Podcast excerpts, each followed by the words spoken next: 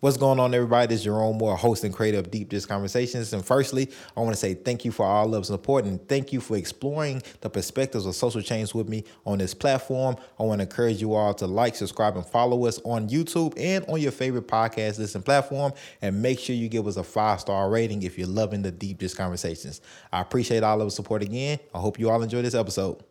Danielle Nellis, welcome to the platform. How you doing? Good. How are you, Jerome? I'm doing good. I'm doing fine. Um, but you got a lot of stuff going on right now that we're gonna get into.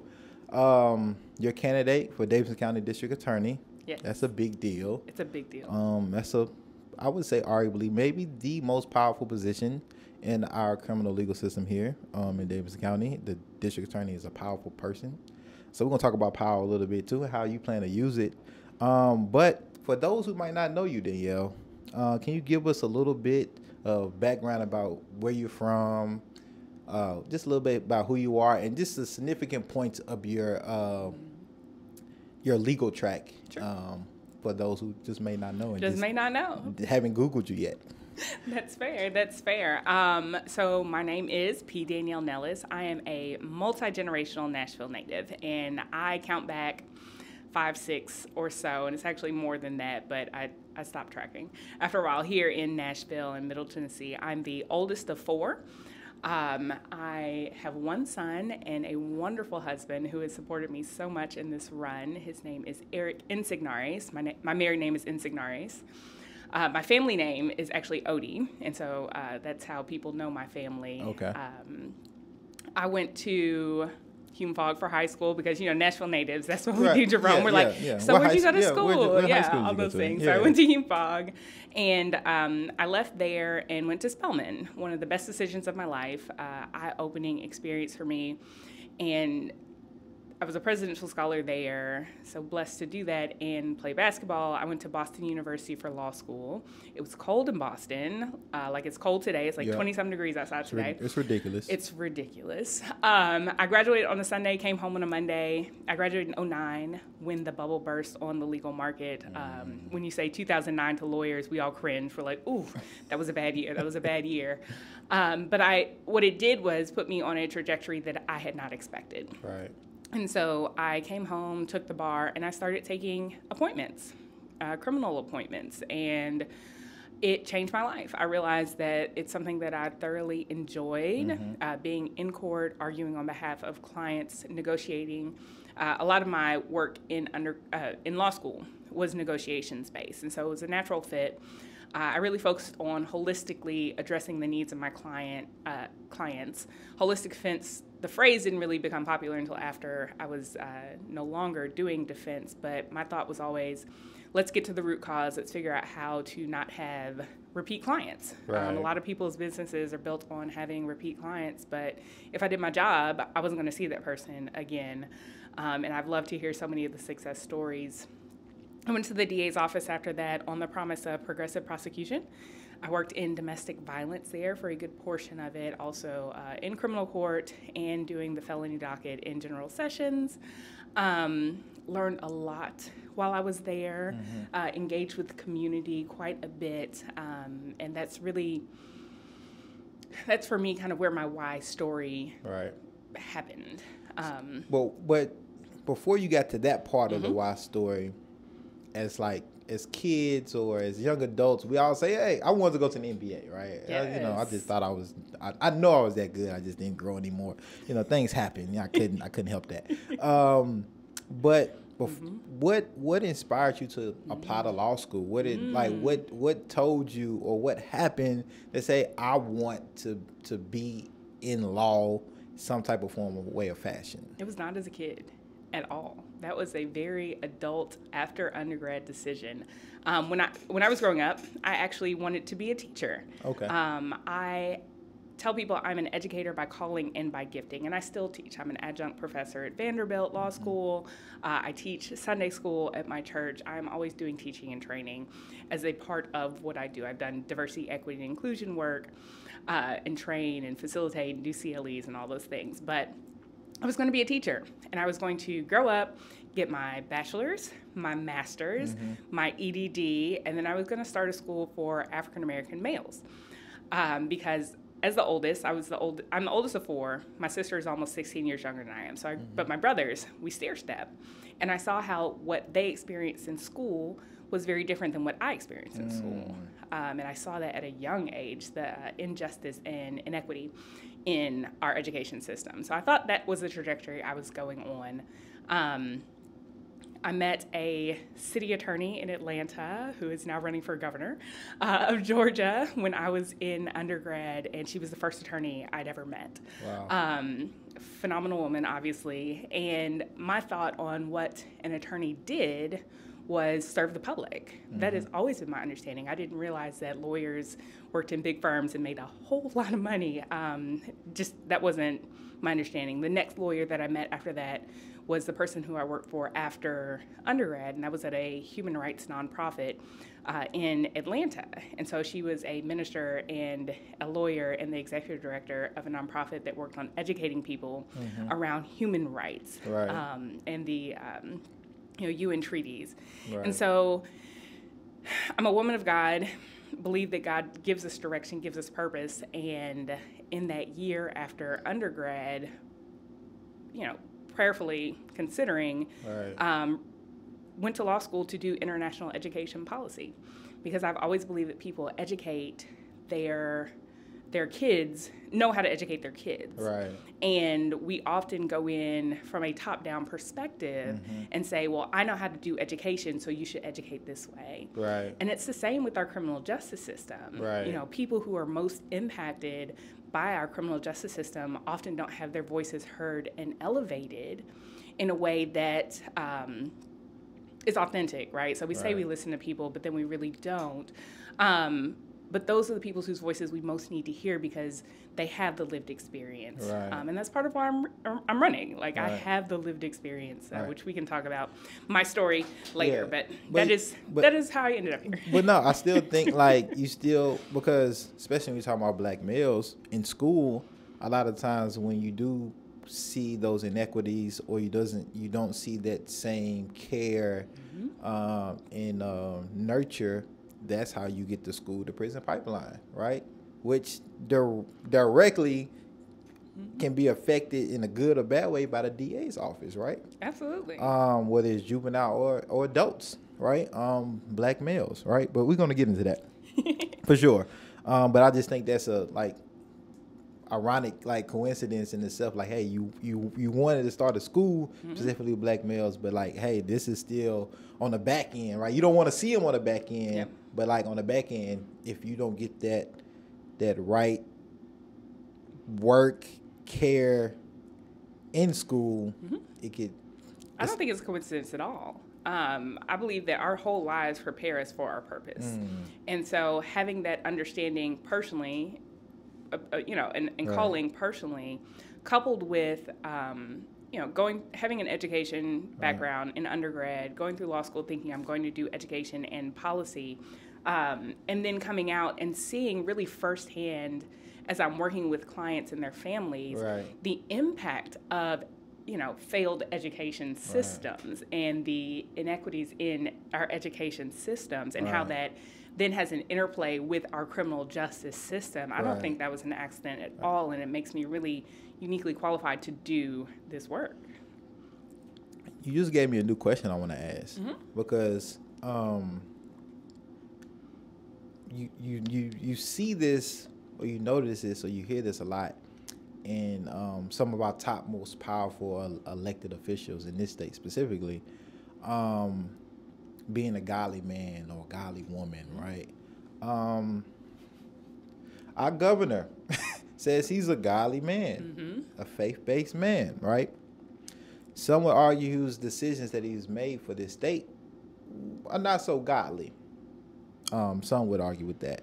So, if elected DA and being a godly woman, how does that play a part in the decisions and the power that you will hold for here in Davidson County in our criminal uh, legal system?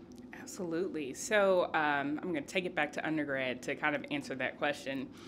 The motto for Spelman is our whole school for Christ. But obviously, we have people from every walk of life and every background. And while I was there, I was an ambassador, so I gave all the tours. Right. And people often ask, well, are you all going to make me b- try and believe something? Are you going to make me try and live a certain way? And that is not what being a woman of faith is about or what the school is about. So, as a woman of faith, I understand that I have to love my neighbor as myself, right? And uh, I think the saying is justice, I love, justice is love in public. Or, and forgive me if I'm stating that wrong, but we walk out the, the tenets of our faith the um, faith, hope, love, right? All those fruits of the Holy Spirit that we learn about in the Bible. If you don't live them, if you don't walk them out, then you can say that you're whatever, mm-hmm. but it's about your actions and what that looks like in public. So that's what that means to me. It's not to, you know, bear down on somebody and make them try and believe what I believe, but it's for me to live out those beliefs each and every day in my work and in my actions. Actions, I think, is a crucial word. Mm-hmm. What actions didn't you see in our current DA administration's office that said, "Hey, we need a change. Hey, we, hey, I, I, it's, it's, we, Davidson County needs somebody like me as DA to implement those changes and implement the actions that are not being implemented in our current uh, DA administration." Yeah, great question. Um, you know, I went there on the promise of progressive prosecution, thinking we were going to be able to do prosecution differently. Um, I didn't even know our current DA before I interviewed with him. We had maybe met once in passing, but there were people who knew me, knew my practice, knew my care for my clients who said, You need to apply because this is going to be a good fit for you. Um, in 2017, we had that big uptick in youth violence and juvenile violence. And as I've told you, I taught teen Sunday school, and of those kids who were killed, five of them were mine. It wasn't, um, you know, somebody else's kids down the street or some statistic or just some news story. I knew them. I knew what they wanted to do with their lives. I knew what their hopes were. I knew, you know, so much about their lives and their families.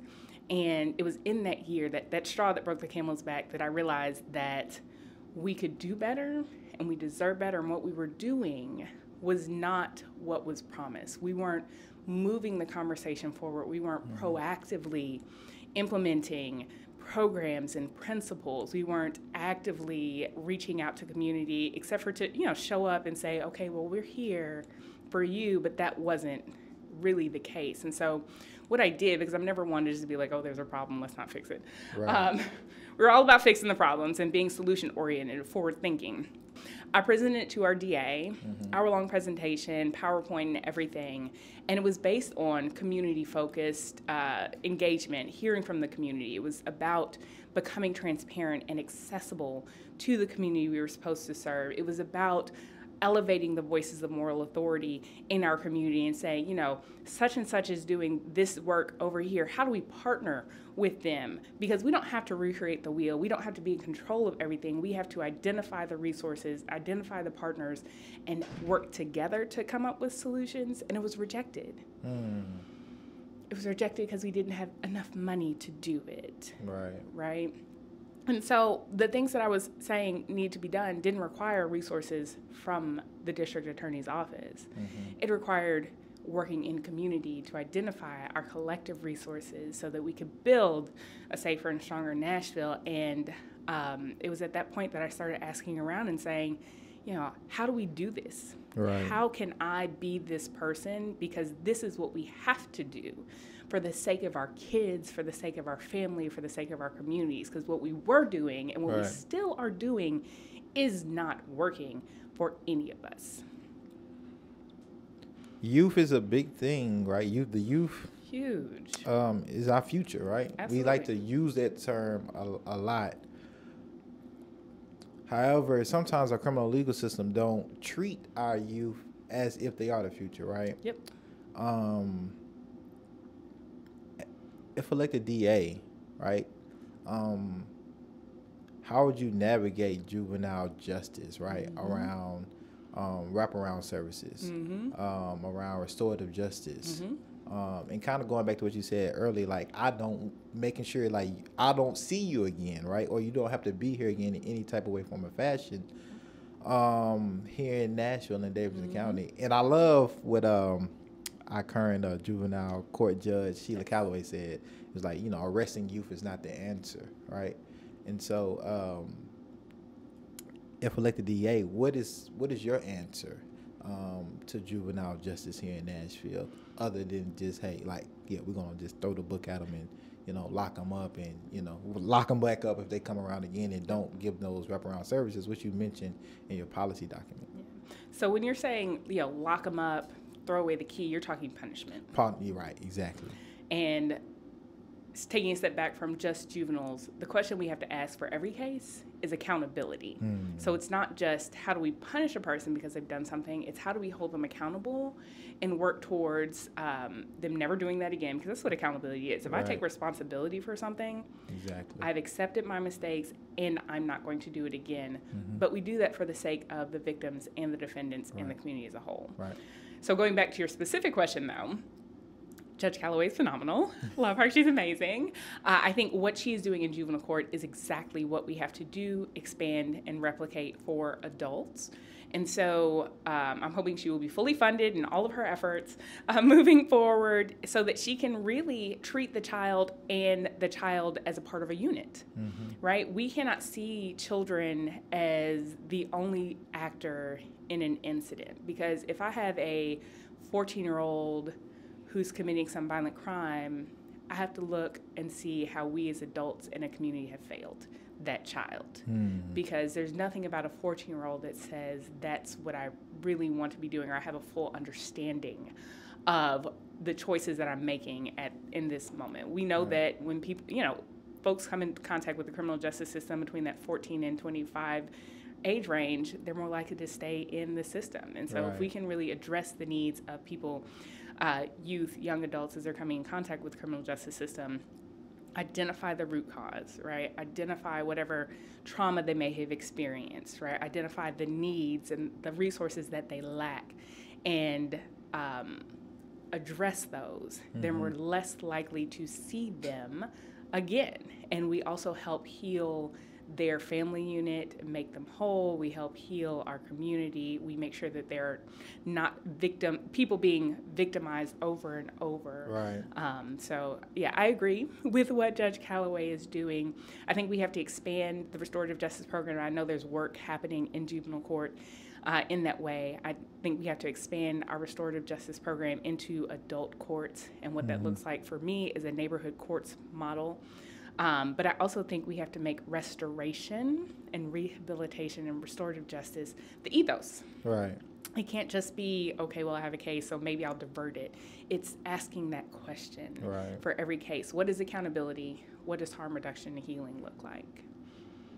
And what I looked at your policy, mm-hmm. uh, policy book, and I would encourage people to to definitely go read it um, to understand more of what uh, Danielle's platform is one of the things I, I seen that I really liked, um, and I, I, guess it was kind of new to me, right? Mm-hmm. Is uh, one of the things you wanted to do is support the efforts to increase the age of juvenile sealings from 18 to 25, mm-hmm. right? Mm-hmm. Um, what would that do? What does that mean? Um, and the impact that that would have for essentially like even though you're 18 you're an adult right you're, you're mm-hmm. legally an adult you're, st- you're a young adult and you know and you're legally, legally an adult. adult. You're legally adult, but that 18 to 25, right, is mm-hmm. is a, is a is a, is a is an important age where you know we still make some you know unadultish unadultish um, decisions, um, and still very young and, and naive and make mistakes. So. And the reason we do it yeah. is because our prefrontal cortex is not fully developed. Mm. Our brain science tells us that our decision making capabilities are not fully formed at 18, at right. 19, at 20. Right. Uh, and if we try and treat people uh, in a way that, that they, er, er, if we try and treat an 18 year old the way we treat a 30 year old, mm-hmm. we're doing a disservice to that individual, right? Mm-hmm. We have mm-hmm. to put people first and understand the people in the stages that they are in. Right. Um, so, what that looks like for me, that 18 to 25, is a very specific focus on diverting them and supporting them and addressing their needs in partnership with uh, community organizations, right? I don't, you know, when we talk 18 to 25, I tell people, I just want you to remember the dumbest thing you did in college if you went Right, to college. yeah. Folks got stories. We don't need to say them. Some of them are illegal. Right, for sure. they just didn't get caught. Growth is amazing. Oh, yes, yes, for the growth, right? So you look back on that time, but so often in the positions of power and the positions of prosecution and from, from the judge's perspectives, they're looking at that person because they are now in the adult system as adults. But if we could just keep people um, in, you know, keeping keeping people's minds how they were and the decisions they were making, maybe we can uh, uh, show more care, Right. show more concern for those people. But I, I do think it is a focus on 18 to 25 year olds. I know Judge Bell has a diversionary court for 18 to 30, so I think we need to either uh, expand or rework that so that we are treating youth as youth. Right. Um, yeah. Policing, Mm-hmm. right? Um, another hot topic around the country, I would say, I, maybe even around the world, right? Um, one of the words that come up around policing um, recently is defund the police. Uh, what are your thoughts about that, and, and what does that mean to you from your perspective? Yeah, so I uh, have friends who are abolitionists, and I tell folks I, I am not there, right? I'm, that is not my stance on police. But I think the conversation is what do we want officers to really be doing, and what do we want to fund as a community? And so I give the example if a crime happens and it requires fingerprinting and collection of evidence, I need a highly trained group of individuals to do that. Otherwise, I cannot have it, I cannot use any of it as, um, as evidence in court to pursue justice for a victim, right? So I need officers to do that, but mm-hmm. I don't need three agencies to show up on I 65 and kill a man. Right. I don't, I don't need you to show up to a mental health crisis mm-hmm. like that. And so to me, that's what this conversation is, is how do we want to uh, allocate community funds, right, or taxpayer dollars of community funds to the police force as a tool for public safety. Right. And so, um, public safety, I think we need to broaden out our conversation to consider tools of public safety. Right. Public safety, I think, can be accomplished in many, many ways by investment in people, right? Right. Crime is a resource problem. Um, was said recently at a um, council meeting by Councilwoman Hurt. And we know that crime Right. is a resource problem. And so, how are we investing our resources? What tools are we using to further public safety as a collective? And I think it's important to recognize that the work that officers do, Right. right? I've had crazy cases on both defense side and prosecution side, traumatic cases where officers are the first ones on the scene to show up, the first ones to um, see gruesome situations. And then our expectation of police is you go back out and you deal with the next case. Right. And that's problematic as well, right? So respecting the work of the that people are doing, the good work people are doing, but at the same time, knowing that there are uh, historic and systemic injustices with policing overall. So Right. um, I think what people miss, maybe the way to say this is, people miss the individual, miss the separation of individual from system. Right. So we have to make sure that we are addressing the systemic injustices Right. of policing, but we have to respect individuals in the work that they mm-hmm. do. And I think Right. there's a, a balance there that has to be struck. Yeah, and, that, and and I try to make sure I also articulate that balance. I'm not. I don't believe personally that all police officers are bad officers. The system itself is different, right? Um, and you know, there's officers that perpetuate some of the, the um, negative impact that the, the system puts out there. But um, you know, I don't. I don't believe our officers are bad. But it is a systemic issue more than a personal, individual police officer issue. Absolutely. Um, and I think I think I think that it help if more people communicated that way. Even when speaking to officers, like, hey, I'm not mad at you, but the system that you're that you're working for is what right. I'm upset about. And let's have a conversation about that. And recognizing the right. generational trauma of that system. Mm-hmm. Um, so part of my personal story is my grandfather was beaten by police. Mm. My father was harassed by police.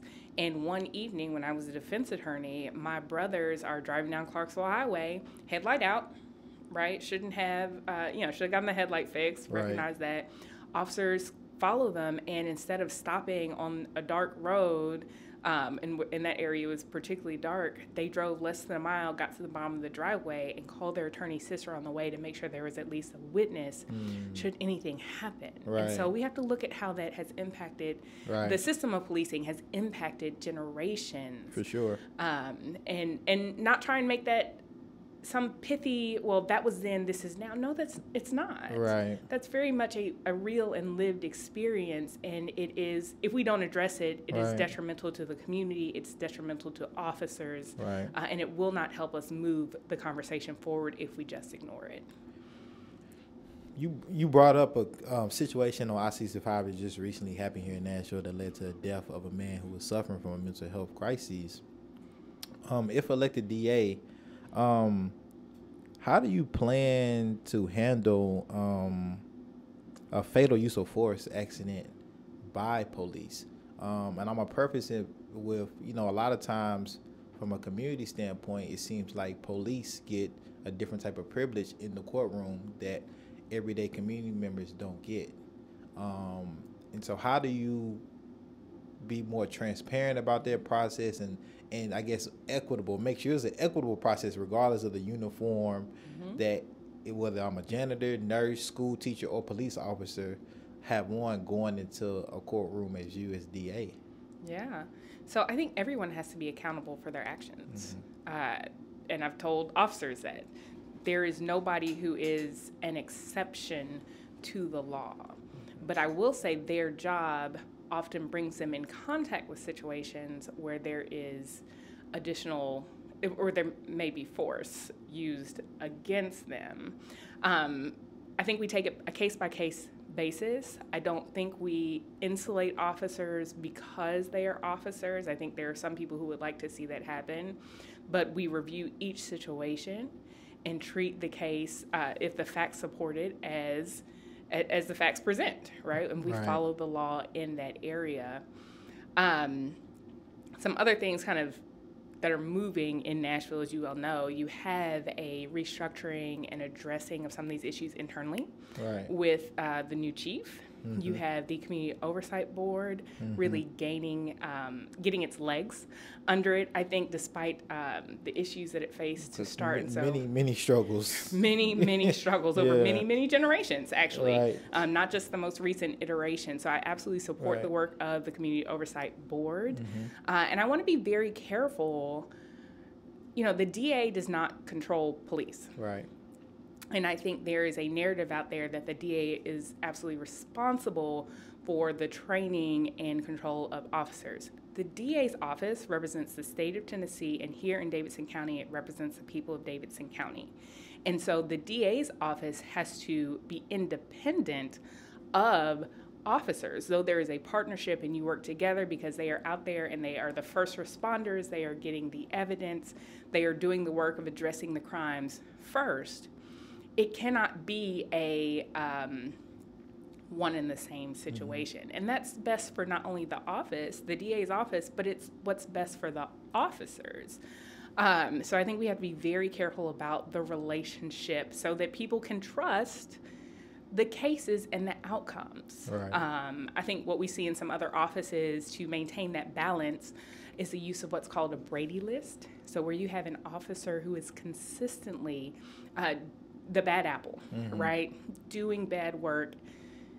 The office takes note so right. that when we see that person's name come across, you're aware and you, you dig a little deeper. Right. Um, you make sure that you know that there have been some issues in the past.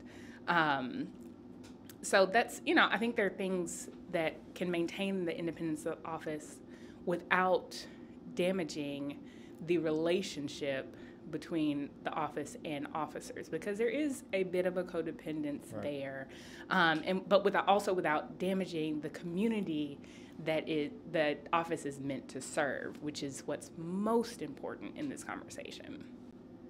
Jail and prison is pretty overcrowded, Mm-hmm. right? Um, especially when it comes to um, black and brown folks, you know, disproportionately overcrowded.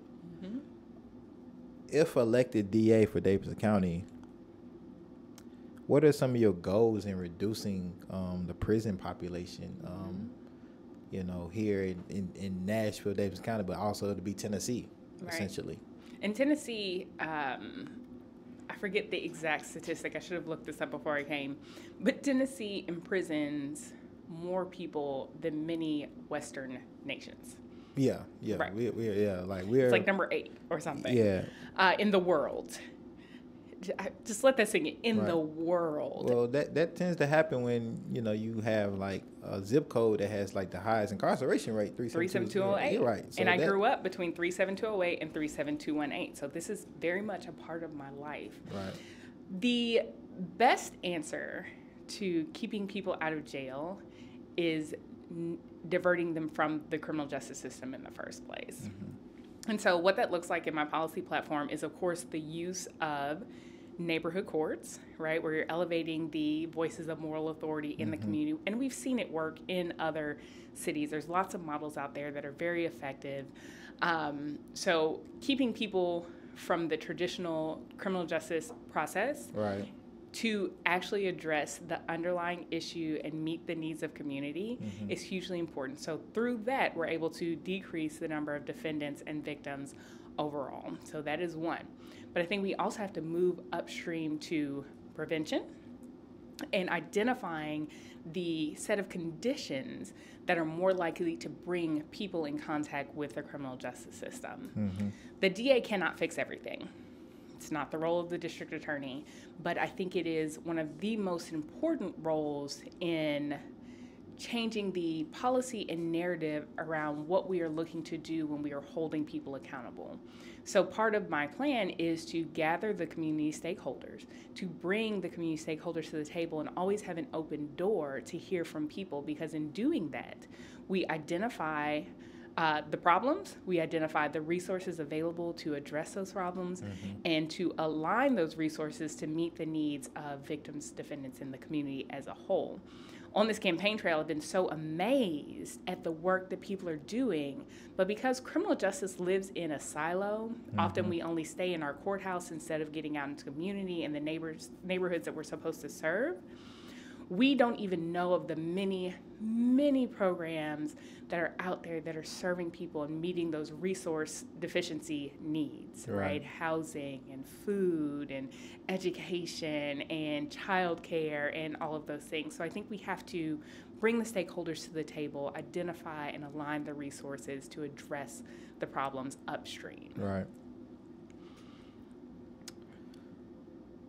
Trying to look at some stats. You're you fine. Yeah, I was like, hey, yeah? I'm, yeah. I'm, I'm So- trying to look up some stats, but well, and I think we don't really have good national stats. Mm-hmm. Um, and I say that on a couple of levels. Uh, our city has grown exponentially, right? Right. Amazing growth. We grew up here, you and I. right I. for better or Um, for worse. for better, for better or for worse. Um, but I think for better, right? Right. Because we have a perspective that others don't have about our city. right. Um, and so we grew up here, and we've seen all these hundreds of people move in every week.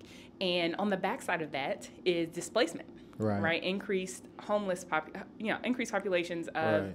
uh, people who are unhoused Mm-hmm. or experiencing homelessness, uh, food insecurity, which has been an issue in many areas for years, but even more so now. And so we're seeing the backside of that growth, and we have not allocated the resources Right. or identified the resources to address the issues that our own growth has caused. Mm-hmm. Um, so that's also part of what I really think we need to be doing, what I would like to do by bringing the stakeholders to the table. Right. Um, and on the other side of that, data and transparency Right. we don't have outcomes in the criminal justice system. Uh, and I know that sounds like a very strange statement to make, but we have a lot of inputs You got uh, your CompStat reports that your officers do. Mm-hmm. We know arrests. We know where the arrests take place. We know how many cases are going through the system. We have no clue what the outcomes are by demographic. We have no clue what the outcomes are uh, by judge, by ADA, Right. which I think is even more important. Right. Um, because if, as the DA, I don't get to control anybody else, right. right? Except for the office Right. and what happens in the office and the policy of the office. But if I have no clue what people are doing in the office, except for go, you know, go do good work Right. is is the marching order. But if I don't know how that good work manifests or Mm-hmm. or whatever, I can't address any of the biases. Right. I can't address any of the disparities. Right. I can't do it because I don't know. Right. And so we've got to get to a place where we know when we have those numbers. That's hugely important. Right. And then, because my background is in training and education, I believe I'm u- uniquely equipped to take that data and implement the changes that need to be implemented Right. in the office. And I say that not as a, you know, they're there are really good people in the office mm-hmm. doing really good work, the best they can, but there's no consistent set of principles, there's no consistent guidance, and we have to have that. We have to shift the culture in the Right. office so that it's not toxic, so that people know that they are supported in their work. I think we saw that with Judge Calloway Right. when she came in and she changed the way you know, she says um, you know in order to take care of the kids i had to also take care of every person that was coming in contact with the kids Right. it's the same with cases going through the courts in order to take care of these cases and meet community needs i've got to take care of the people who are in the office as well and make sure people are functioning within their best skill set Another thing that is unique about Nashville is our immigrant and refugee population, right? Um, and in their communities, right? Um, and it can be very easy for many Nashvillians to be in our own community bubble because, like, even though we're diverse, I would say we're diversity segregated, right? As DA, that's something you can't be, right? You have to be able to serve the needs of all community members, um, and specifically in this case, our immigrant and refugees. Um, many of them have language barriers, which you know is a fight for you know language justice. Um, many of them feel feel uh, fear the um, feel the fear of um, deportation Yep. if going to law enforcement or trying to you know feel like they they've been treated unjustly, but just because of the that fear they have and maybe a narrative or a family member experienced something, trying to go to court, trying to reach out to law enforcement, they tend not to do so. Um, if elected DA, how do you plan to build that trust to combat that fear with our immigrant and refugee community where they can be served in a just and equitable way from our criminal legal system? Absolutely, great, great question. Um, so I there's a couple couple of answers to that. So there are two hires that I think have to happen immediately. Uh, the first is a criminologist, who's statistician that really deals with all of those inputs and data that I talked about, so that we could gather them. The second is an immigration specialist, because if we're going to talk about expanding options for accountability, we have to understand the interplay of immigration law, which is complex, changes every administration, changes every week sometimes, Right. um, and is a very unique area of law that general, you know, even those of us who are in this criminal law world, we just do not deal with regularly. And when we do, we feel very hamstrung in the options available, along with all of those. Um, let's see how to say this. All those stereotypes that come with it, right? So immigrant victims are only here so they can get a U visa. That's why they're bringing charges, right? So we've heard these things in court, and it's horrible and inaccurate. Um, we lack cultural competency generally in the criminal justice system when dealing with immigrant and refu- refugee populations and understanding, um, you know, gender dynamics. Uh, and so we've got to get specific training on those areas. And also, it cannot be incumbent upon the one or two people who are uh, who are either immigrants or first generation or speak a specific language uh, in the office to handle it. It has to be something that everybody is aware of and moving towards a uh, just resolution that is both accountable within the context of the law and culture Right. right? And reduces the harm, the likelihood of it happening again, uh, and and fosters, you know, healing in the community. And so those are my, you know, initial thoughts. But it is a, um, if we do not intentionally work mm-hmm. to address those deficits that you have stated, then we're going to keep having the same issues right.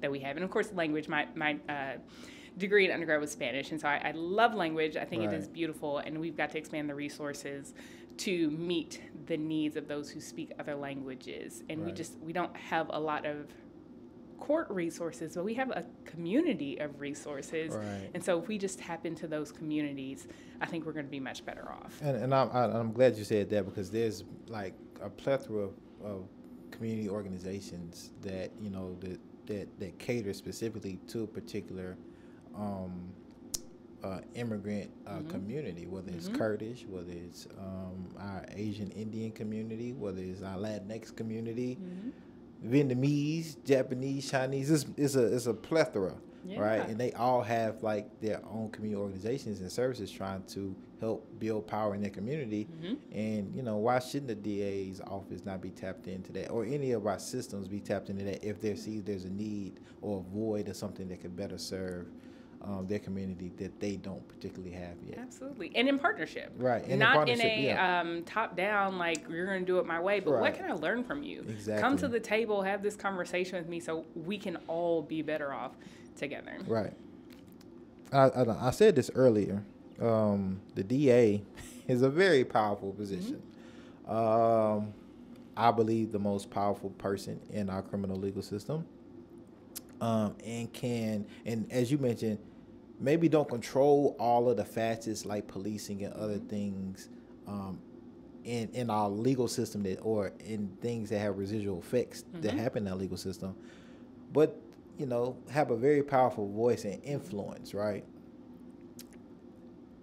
There have there are a lot of systemic issues, barriers, racially um, issues in our criminal legal system, historically and currently. Mm-hmm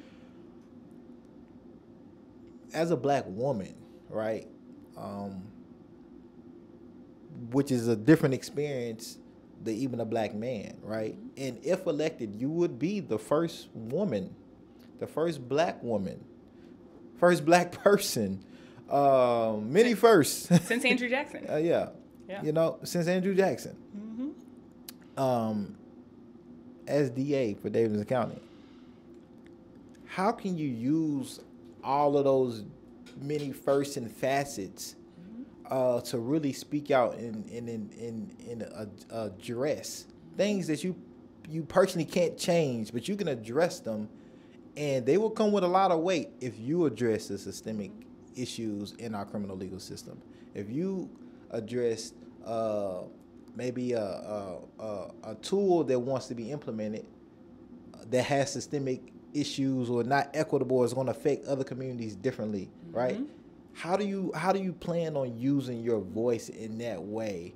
Because um, I don't know we see it a lot or as much as we should to, or people just calling it out, right? Because relationships and things like that can be a part of it. But how do you plan on using your voice and your power to call those things out? Whether it's at General Assembly, the legis- state legislature, like as many is there's there will be many opportunities right mm-hmm. for you to call those things out. Do you plan on calling those things out? How do you plan on doing that right? Um, and let's get that on the record. On the record yes. On the record yes. Um, i think that is what makes one of the things that makes me so different from my opponents uh, not just that i am black and that i am woman but my lived experience mm-hmm. Informs my decision making and so you know, I told you my wife's story. I, I, we lost my babies, my Sunday school babies. Mm-hmm. My father in law, who was a Venezuelan immigrant, was murdered six months after we got married. And what the officers said to me was, said to us in their investigation with a very blurry video, is, well, we think it was a 5'10 African American male.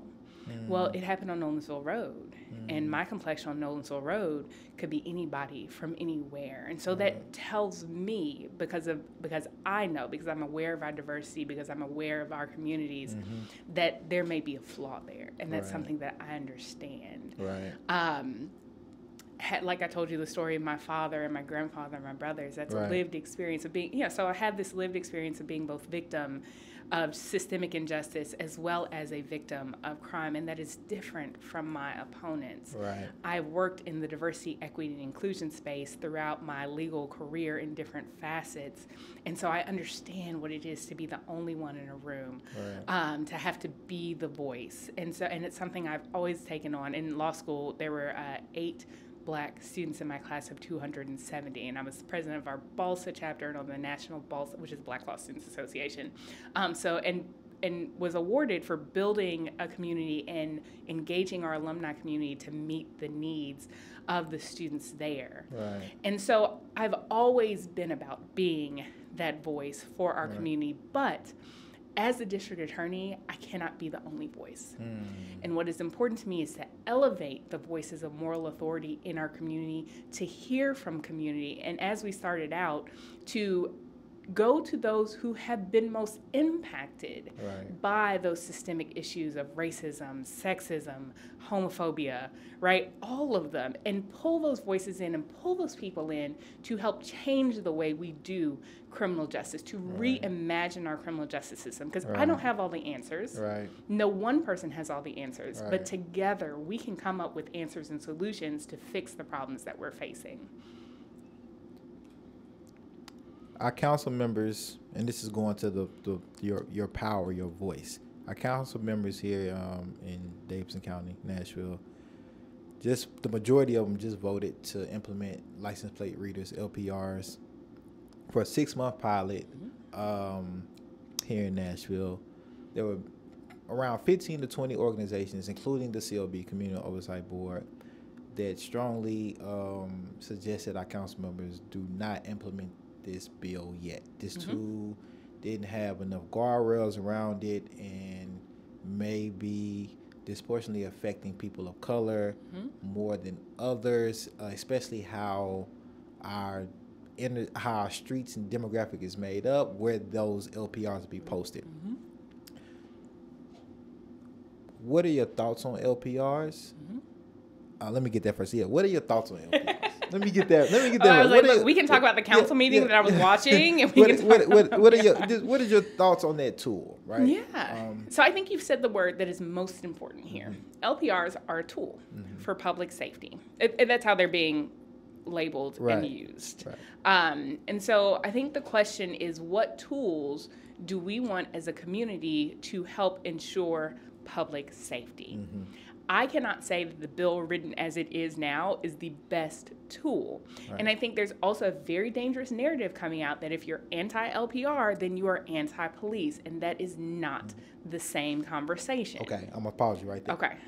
and I think you I think you worded that perfectly as written, right? Because I think that's what all those organizations and things say. Hey, as it is now, like like we don't think this is ready to go, right? Mm-hmm. If elected DA, and let's say if you was the DA at that current moment, right? Mhm. How would you have used your voice in that particular situation? Because again, I think if our DA That's comes it. out comes out and says something about Sure. that, I think that changes the outcome of that bill. Yeah. Um, I think I say just what I said to you now, Mm. which is as written, this tool has too many potential downfalls mm, that outweigh the potential benefits. And I think it was Councilman Sledge who said it, um, and it really hit home for me. So, like I said, my, my father in law immigrated from Venezuela, and there was some issue in my husband's youth, and he told me about this when we were dating, and um, where my father-in-law was taken to Louisiana. And so I think Councilman Sledge said, you know, if it's going to impact one family where they have a family member ripped out of their home in the middle of the night and their lives changed forever. And that hit home for me mm. because my husband told the story of he and his brother and his mother driving through the night to Louisiana to testify on his father's behalf so that he could stay here wow. And he was able to stay here uh, before he was murdered. Uh, yeah, he was a great guy, made the best arepas ever. Uh, we had so much fun together. Um, but that hit home for me. Mm-hmm. If we have a tool that will cause more harm to families and specific populations, Right. then we need to be more careful in our implementation implementation of the tool. So, and in all these Right. conversations, I'm reminded of uh, I think it's called the law of the instrument or law of the hammer. In that, if you if the only tool you have in your toolbox is a hammer, then you tend to see every problem as a nail. Mm-hmm. And so we've got to expand our toolbox. Right. We've got to expand our toolbox beyond the traditional, beyond the status quo, beyond the normal, to see that we can implement different tools to foster and ensure Right. public safety. Even the role of the DA, the criminal justice system, is a tool in a mm-hmm. larger conversation about public safety. We know that criminal behavior is often trauma response, poverty is trauma. And so, if we are addressing poverty or other conditions that bring people in contact or make it more likely that they participate in criminal behavior, mm-hmm. Then we are fostering community safety and public safety without your traditional tool of a criminal justice system or criminal justice process through the courts. Um, so that really, we need to expand our conversation. We've got to come from behind our battle lines. I think that's what I saw Right. in the uh, the conversation with um, in the debate Right. with the councils. People got behind their lines Right. and weren't hearing each other, uh, hearing the hurt, hearing the potential for harm um, that was there, but also hearing the deep desire to create a safer city uh, for all of us, or the fears that people are experiencing regarding being safe in our city. And so we've got to get behind our, get from behind our battle lines and come to the table and really have these conversations together in a way that is solutions focused and forward focusing, um, keeping in mind that we want to reduce harm to community, reduce harm to people. So So during our conversation, I've been saying criminal legal system. Mm-hmm. You've been saying criminal justice system. Some people say criminal punishment system. So what does justice look like to you, and what is justice to you? I Right. love that question. Uh, I have a six year old. Okay. and we were driving down Briley Parkway going somewhere, and he is full throttle on this campaign, right? My baby goes with me to different places, and he pipes up from the back seat one day and he says, Mommy, why is justice so important to you? And oh, my heart fluttered first and foremost that he would see it and know that that is what we're working towards. Um, but justice is to me a community that is whole, right? A community that is healed. And even when harm happens, right, where there is um, criminal behavior that takes place, there is a, ju- a a system in place that holds accountable, that prevents that from happening again. And not just because somebody got thrown in jail, but truly because we worked through whatever that issue was Right. people are not afraid, right? People experience support. People experience healing. Uh, that is that is what our justice system should look like, and what just being just is to me. Like the quote I said earlier, that I'm probably paraphrasing. Um, you know, justice is love in public, Right. right? Right. I know that sounds very touchy feely, but you know, No. we have to have these really aspirational goals to Right. shoot no. towards. Yeah. No. Like that's that's how that's how change is created, right? Mm-hmm. You got to think of the unthinkable. hmm To reimagine Yeah. what people think is impossible, what our status quo has told us for gen- generations is impossible. And that's what I'm trying to do. What role do you believe the district attorney has in criminal justice reform, mm-hmm. reimagining, mm-hmm. reconstructing? It is the most important position in reimagining the criminal justice system. And I say that not to belittle anybody else that is participating in this process. Every case that is charged comes through the office of the district attorney. Some of them go to one judge, two judge, three judge. No judge sees all of the cases, but the DA's office for state level crimes sees every case that is charged. If our community cannot trust that justice will occur, that accountability will happen, mm-hmm. then they will be less likely to report Right. right? I've I've heard and seen the frustration of people who are like, I've called and nothing happens, Right. right? They're less likely to believe that there is accountability. One of the issues with our criminal justice system is that the process of holding somebody accountable is so far removed from the incident that there is no deterrent effect, which is what part of what the criminal justice system is for. You're supposed to be able to deter crimes.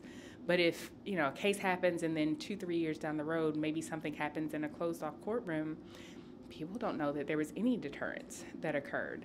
Um, so I and, and so I think the DA is the most important.